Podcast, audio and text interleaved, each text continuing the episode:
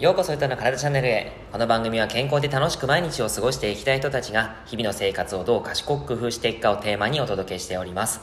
皆様、こんにちは。今日は11月15日の火曜日、えー、夕方に配信を収録しております。えっ、ー、と、今日はですね、お便りをいただきましたので、そちらに対するご回答をさせていただきたいなと思っているんですけども、ヒヤシンスさん、えー、はじめましてゆたさん、最近ゆたさんのラジオを聞かせていただいております。質問です。ちょうど1ヶ月前からトレーニングをし始めました。2週間前の話なのですがその日少し寝違いをしてしまってその日のトレーニングでジムでチンニングのトレーニングや腕立てなどのトレーニングを頑張りました。その時は良かったのですが自宅に帰ると寝違いがひどくなってしまって寝転んだり起き上がるのに苦戦するほど首が痛くなり湿布を貼ったり痛み止めを飲みました。その1週間後に理学療法士の先生に1時間マッサージをしてもらったのですがそれから1週間経ちますがまだ痛いと、えー、そしてあまり揉んだり触ったりしない方がいいのでしょうか。今後背筋系をやるのが怖くなってしまいます。どうかアドバイスお願いいたします。ということでご連絡いただきました。お便りですね。いただきました、えー、東さんありがとうございます。うんまずですね今の状態ちょっと心配ですね。あのー、この、えーと、お便りをくださってからちょっと日日が経つので、えー、少し回復していればいいかなというふうに思うんですけどもまずですねあの結論から言うと、えー、あんまりですねこう揉みすぎない方がいいです。はい。あのまあ、ご自身で揉みすぎちゃうと逆にその炎症を、え過剰にさせてしまったりすることもあるので、それはですね、あんまりやらない方がいいかなというところで、あとはですね、触るというのはですね、えっ、ー、と、少しさすってあげるということはすごくいいかなというふうに思います。で、えっ、ー、と、そうですね、1週間、うんと、痛めてから1週間経っている、まあ、1週間ちょっとかな、経っているかなと思いますので、あの、少しずつやっぱりですね、痛みの方は一番最初よりは軽減してるかなとは思うんですけども、徐々に徐々に首を動かしていく練習をしていかないといけないかなというとこです。えっと、まずですね、その、そもそもなんで寝違いをしてしまうのかっていうことなんですけども、あの、寝違いっていうのはですね、えー、正確な原因があるっていう、その証拠っていうのはですね、あんまりこうわからないんですね。あの、睡眠中に不自然な姿勢が続いて、一部の筋肉が、こう、血流が悪くなってしまう。そういう状態が続いた時にあの筋肉が痙攣して、まあ、いわゆるこむら返りっていうものですけどもそういった時にその頸椎首の骨ですね。そこの後ろの関節の袋にえ関節包というものがあるんですけどもそこに炎症が起こってしまって、えー、まあ、痛みになってくるということが考えられるんですね。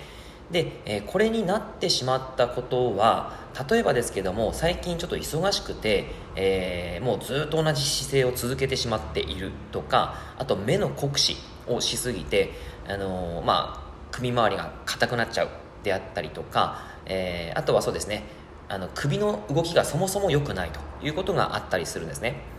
で、えーと、頸椎っていうのは7つ骨があります。上からまあ、7つですね。あるんですけども実はですね頸椎のその1番目と2番目はしっかりと稼働してえー、行くことがとても大切なんですけども2番目から7番目っていうのはちゃんと安定することが大切なんです。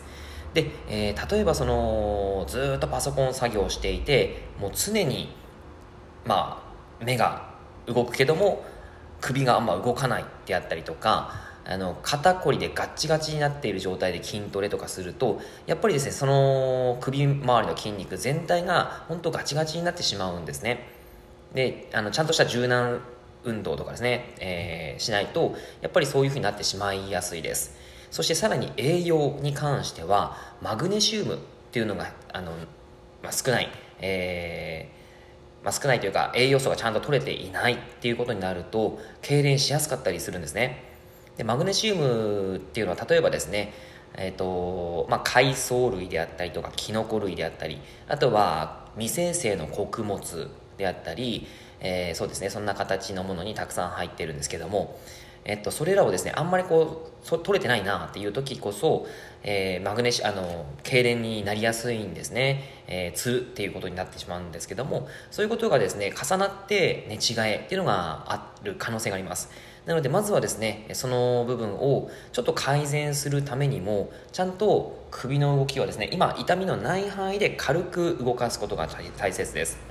えー、例えば背中をまっすぐした状態で頭はねあ寝た状態ですね。寝た状態で背中はまっすぐした状態。でそのまま力を抜いたまま軽く横にですね、えー、揺さぶる振るというような感じですかね。ちょっとそれラジオであの言葉で伝えるのはなかなか難しいなと思いながら僕イメージしながら伝えてるのであのヒヤシンスさんもぜひぜひ、えー、イメージしながらで、聞いていただけたらなと思うんですけれども、えー、寝た状態もう力ない状態ですね。楽楽な状態で軽く頭を左右にゆっくり動かす。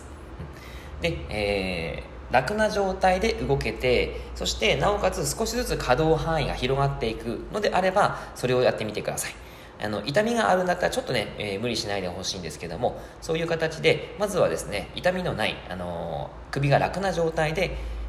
動かすことをしてみましょう。でもしそれが大丈夫だったら今度は寝た状態で、えー、うなずき運動ですねゆっくりうなずき運動をしていく。顎を引いて顎を軽く上げてっていう感じでゆっくりゆっくり力が入らないように軽くやってみてください。そうするとですねその1番目と2番目の、あの頸椎の動きが良くなっていきます。うん、であとはですねさらにテニスボールを使って、えー、肩の上の筋肉を少しほぐしていただくといいです。け、えー、背骨と肩甲骨の間にテニスボールを置きます。これあの頸椎に首の骨にボールが当たらないように気をつけてほしいんですけども、えー、背骨と肩甲骨の間にボールを当ててそしてですねその状態で痛気持ちいいところにボールを当てながら手に、えー、両そのテニスボールがある方の手をアップダウンしていったりします。そうすることによって、えー、首の筋肉のあの僧帽筋あ僧帽筋じゃないですね、えー、肩甲虚筋というものが刺激を受けます。その部分が柔らかくなってくると、えー、相対的に首の筋肉も柔らかくなっていきやすいので、まあ、そういった形で少しほぐしてあげるといいですね。でもしできればあとはそのお風呂。にゆっくりと使ってみていただくっていうのも OK です。はい。そしてさらにですね。はい、えー、あとはですね呼吸法ですね。結構ですねあの呼吸が浅くなっている状態だと首の筋肉肩の筋肉に力が入りやすくなります。なのでえー、っとですねうつ伏せになった状態で手はおでこに当てて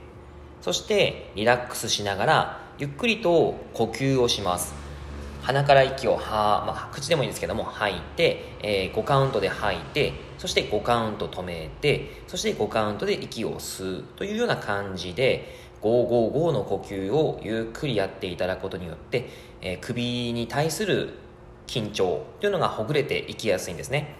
はい、なのでそんな形で、えー、ぜひぜひ呼吸法そして、えー、のリリースですね。そしてあとは入浴あとは栄養ですね。そのマグネシウムをちゃんと取るということをしていただくとすごくいいんじゃないかなと思います。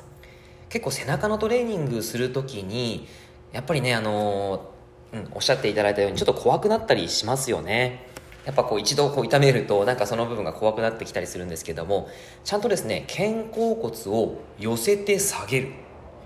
肩甲骨を寄せて下げる。このね動きがすごくできているとこの首に痛みが走らなくなってきたりとか、